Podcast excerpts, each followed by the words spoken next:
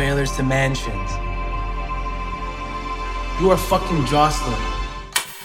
Att eh, visst innehåll genererar mer eh, tissel än annat, det vet vi ju. Men när Succession nu fällt in hovarna för gott kunde man kanske tro att det var slutsnackat för ett tag.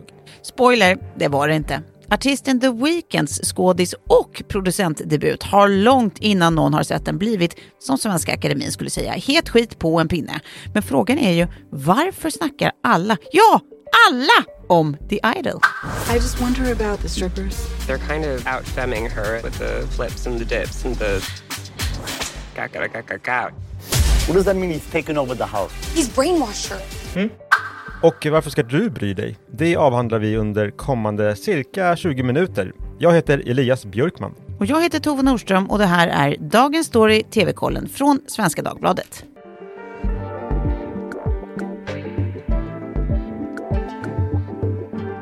Innan vi drar igång med veckans ämne så vill jag bara säga att i veckans binge så kommer ett super, super tips. Det vill ni inte missa. Men då vill jag lägga till, det kommer kanske till och med två.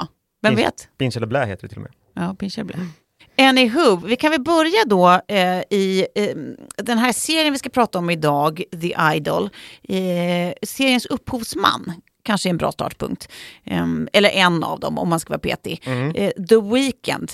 Eh, heter han också tossigt verkligen? Nej, det är klart att han inte gör. Det är hans artistnamn. Just det. Egentligen heter han Abel Tesfaye och nu har då den här 33-åriga världskända kanadensiska artisten eh, debuterat inom en helt annan kulturfalang, tv-mediet. Mm.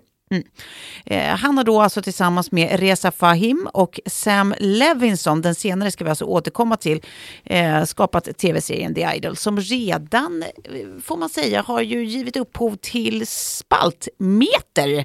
Eh, både finmedia och sociala medieinlägg. Inte bara för att det är då en artist som, som skriver fiction eller för att han själv spelar en av huvudrollerna, utan för alla turer kring både produktion och innehåll. Mm. Så är det ju. Det har varit ett år nu faktiskt nästan. Jag vet. Det, det är ett otroligt långt försnack och eh, ja, det, det, det, åsikter finnes så att säga. Så vad handlar The Idol om då? Jo, men det här är alltså historien om en popstjärna on the rise spelad av superheta Lily Rose Depp. Eh, en av eh, eh, de här kända nepo babies, alltså nepotismbarnen man, man gillar att eh, peka ut i Hollywood, de som kommer från kända föräldrar. Hennes är ju Vanessa Paradis och eh, Johnny Depp. Det. Ja, hon spelar då den här eh, popstjärnan eh, som eh, har ett nervöst sammanbrott och efter det träffar på en rätt suspekt eh, natt, nattklubbsprofil eh, profil, eh, och livsstilsguru som lovar då att hjälpa henne kreativt i utbyte mot Ja, en eh, massa snusk helt enkelt. Den här mannen visar sig vara lite mer av en, en kultledare och relationen, för att inte säga eh, popstjärnans eh, liv blir ju himla komplext, kan man väl säga. Och där har vi ju grundplotten. De två första avsnitten premiärade på filmfestivalen i Cannes. Och då undrar man ju, hur tusan gick det då Elias? Ja, precis. Det var faktiskt, eh, det, var faktiskt jag tänkte fråga dig. Gissa vad som hände sen efter Cannes-premiären. Det här är en serie som är mycket, mycket sämre än du någonsin skulle kunnat förvänta dig, tycker Rolling Stone. Manuset verkar vara gjort för att lura publiken att tro att de får se hur Hollywood fungerar. Men det handlar bara om taffliga klyschor, säger Variety. Eh, och till och med, den här, den här är ju extra tung för Weekend. Till och med musiken är hemsk. För jag antar att The Weeknd har varit med och skrivit musiken kanske. Ja, det är ju en gissning, jag vet faktiskt inte det. Nej. Säger, det säger The Telegraph. Ehm, så eh, man kan väl lugnt säga att uh, Cannes-premiären fick eh, på något sätt eh, förväntad effekt. Jag tror att det här var lite det man, man ville, eh, alltså man, man vill få rubriker i Cannes. Just det. Och det är därför man har premiärvisat det där. Men eh, mottagandet är ju överlag katastrofalt. Alltså man eh, har ju sågat det med, längs med fotknölar och annat. Nu vill man ju bara veta hur, hur, hur är det då? Hur är serien? Mm. Ja, eh, det, det kommer vi ju snart få veta. Den Mm. har ju premiär inom kort, men de är otroligt hemliga även för oss eh, tv-journalister eh, på HBO. Vi, vi- vi kan bara gissa och hålla oss till tåls. Det man kan konstatera är att medialt content finnes. åsikter finnas som sagt. Eh, kanske var det som gav mest uppmärksamhet en text som då publicerades i Rolling Stones magasin som du var inne på. Det, den publicerades i början av mars. Mm. Det är olika. För det Eh, var, precis, det fanns en första som publicerades för något år sedan va? Ja, det, det- finns, eh, det, det jag sa, det var från recensionen som kom, Mm. som Rolling Stone hade. Sen har vi en artikel från i våras, från Rolling Stone. Mm. Och sen har vi, mm, men det, här, det började med Variety för ett år sedan. Ja, det var Variety för när, det började med riktig kaos. När det började med riktigt kaos. Men N- när det började se brunt ut så att säga. ja. Och nu då kom den här uh, artikeln som jag refererar till, den kom i början av mars om Mm. Just man det. är sugen på att läsa den. Och där har man alltså pratat med 15 olika källor inifrån produktionen som då av olika och ibland samma orsaker har varit väldigt kritiska. Eh, eh, bland annat då kring kaoset som var själva produktionen och kring eh, omöjliga arbetsförhållanden. Eh, kring det byte av regissör som skedde sent in i produktionen och som du kommer att återkomma till Elias. Eh, för det innebar ju ändå att man vaskade omkring 80% färre inspelat material vilket Precis. är dyrt och unheard of. unheard of. Eh, och kanske framförallt kring det eh, grafiska sexuella innehållet och vilket budskap man verkar vilja förmedla. För det verkar ju också ha skiftat med regissör. Mm. Mm. Och centralt då för den här handlingen det är ju eh, vad ska man säga, den beroende dynamik som skapas mellan de här två huvudpersonerna där den ena manipuleras att tro att hon behöver den andras våld och, och gränsöverskridande, att det i sig är liksom kärlek och, och välvilja i en annorlunda eh, kostym.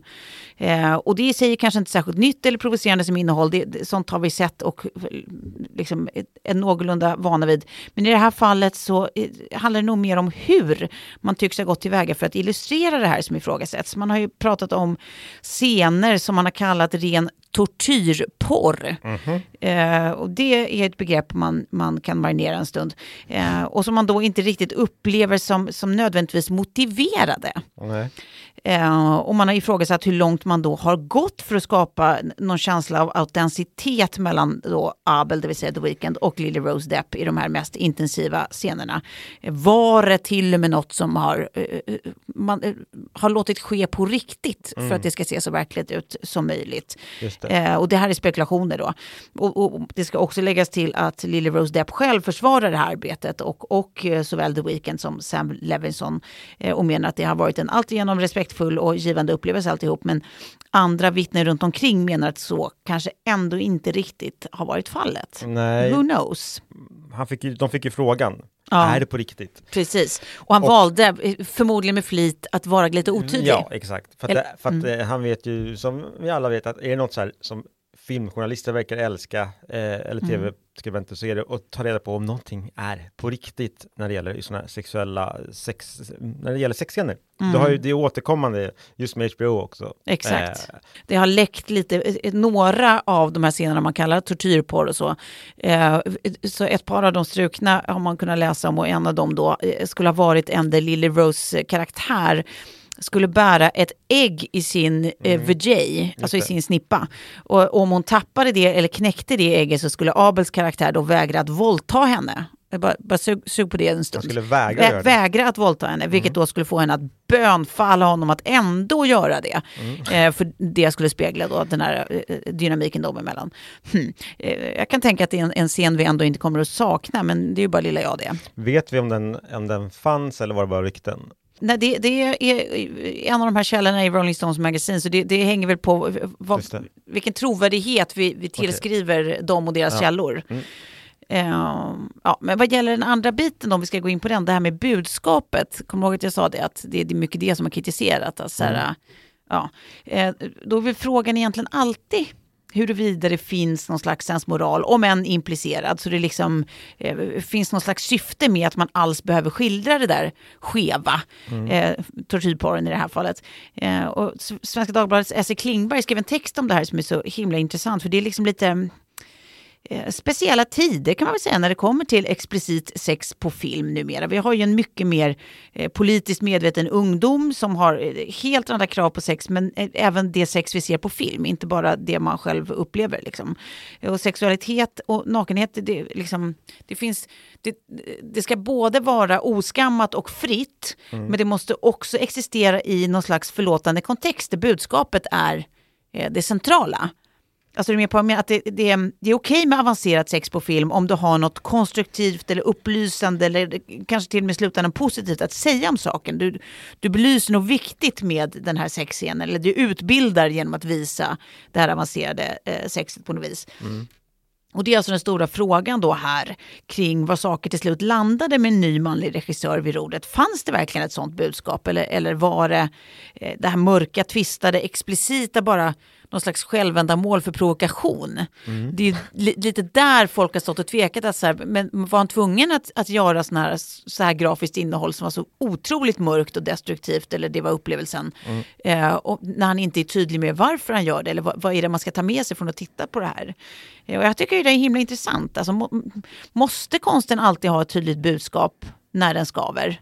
Eller kan det vara så att det här ovärderade eh, som lämnar utrymme för tittarna själva att känna och tycka och värdera, kan inte det ibland vara en bra sak? Jag vet inte, vad tycker du? Konst behöver aldrig ha mm, eh, sensmoral eller budskap och ska kunna få vara- stå för sig själv. Sen kommer man ju eh, göra tolkningar av verket Mm. och eh, det får ju ligga i tittarens och betraktarens ögon och det behöver ju inte vara bra konst eller det behöver inte vara något man Verkligen inte. uppskattar eller som man tycker om, om det är massa destruktiv tortyrporr som man inte får ut någonting av Ja. så kanske man inte kommer tycka att det är så speciellt bra. Eh, det är ju Nej. oftast intressant om man kanske gör en om man gör det lite mer komplext och försöker komplicera saker, kan Mm. jag tänka. Men nej, bu- budskap är ju, det är ju ett otyg egentligen.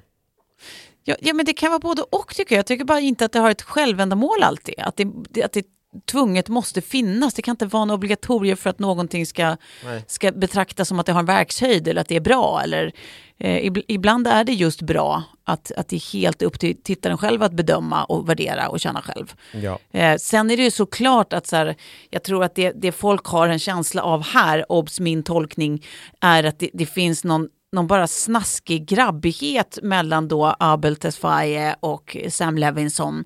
Eh, där liksom, det finns ett gotteri, ett frosseri i det där alltså, rena provokationen och, och nakenhet och, och snusk och eh, dominant sexualitet. Liksom, eh, som, som ja, men de, det, blir att de gör våld på vilka budskap de, faktiskt det de gör skulle kunna skildra eller på eh, den kvinnliga skådespelerskan i sammanhanget och sånt. Det är väl det folk ställer sig eh, frågande till. Men jag tycker att ska man titta på den här så ska man ändå göra det med någon slags öppet sinne och s- försöka bestämma själv. Vad, vad är din upplevelse när du ser det? Liksom? ja, för att det är ju väldigt, väldigt 2023 att man har massor av åsikter innan man har sett det. Eh, även om man har läst rapporter från inspelningen så vet man ju faktiskt inte em, hur serien kommer vara.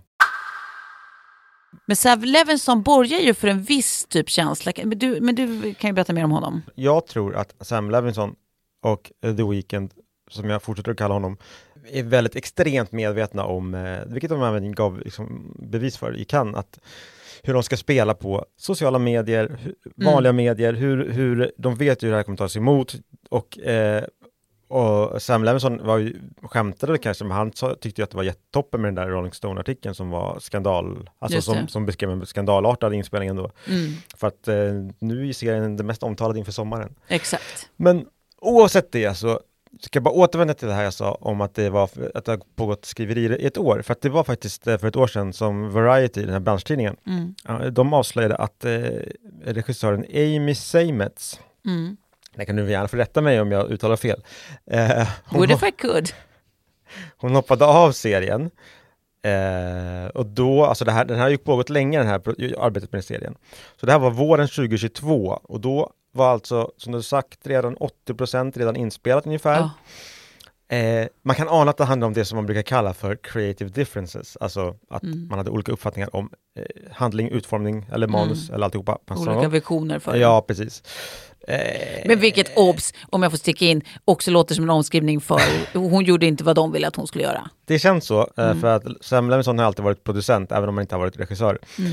Eh, The Weeknd skulle ha velat tona ner det här kultspåret Mm. i, i serien.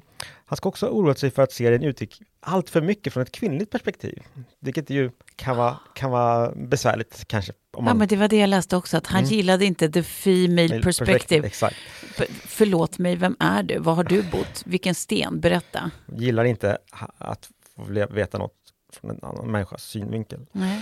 Eh, men då, då kommer Sam Levinson in. Han skrotar ganska mycket av det färdiga materialet då som sagt och börjar, om, börjar spela in på nytt och enligt uppgift är det här man ändrar manuset och börjar handla mer om en Eh, alltså det gick från att handla om en ung kvinnlig popstjärna som hamnar i händerna på en obehaglig uppburen producent Mm. eh, eh, och sen kämpar hon för att få tillbaka makten över sitt liv. Lite Britney Spears Mm, kanske mm. aktigt.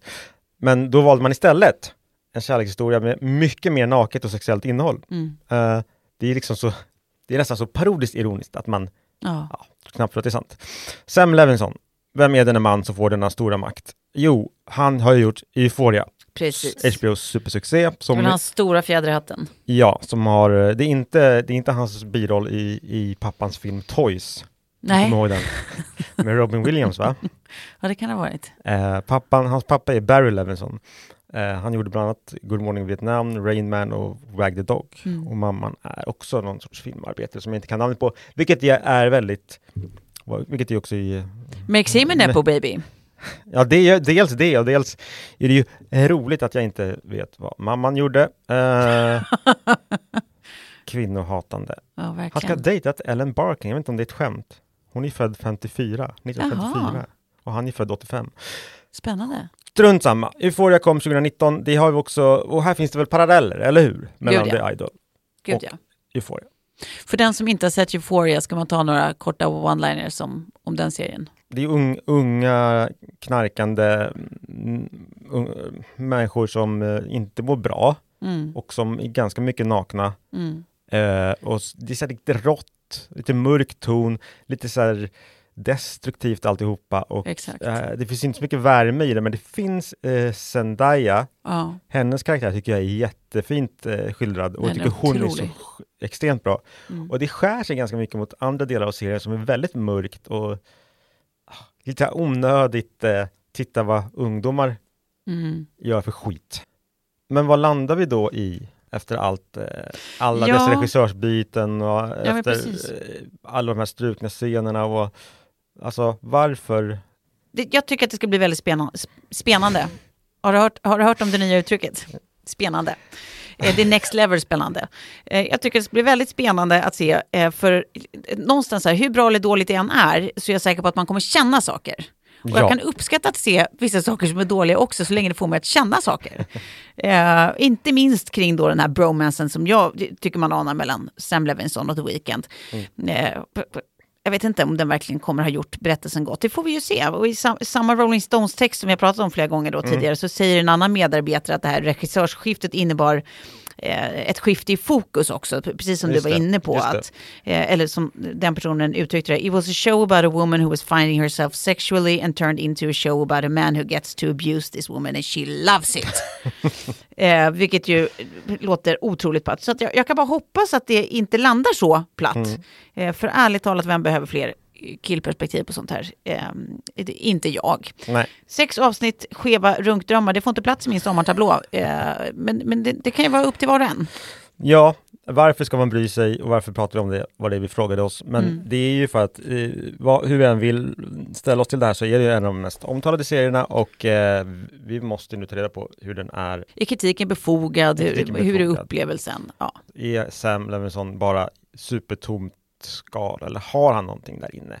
Just. Jag tycker, jag landar väl i eh, nu, om jag ska dra en slutsats på förhand, att eh, det är jätte- jätteroligt att de har gjort en serie om sig själva på något sätt. Alltså, Mm. de gör en serie om män med makt som utnyttjar en ung kvinna. Det känns som att det är exakt det, Mm. alltså det serien handlar om är det som inspelningen har varit utan att ha sett den. Mm. Nu, det här är bara lösa tankar. Mm. Ja, precis. Och det tycker jag är väldigt roligt och det, så jag tror att, t- tänk att de är så smarta att det, att det är meningen alltihopa. Mm. Anywho, vi får sätta punkt för just den avdelningen av det här Mm. programmet. Och sen tycker jag vi kliver eh, rätt in i nästa.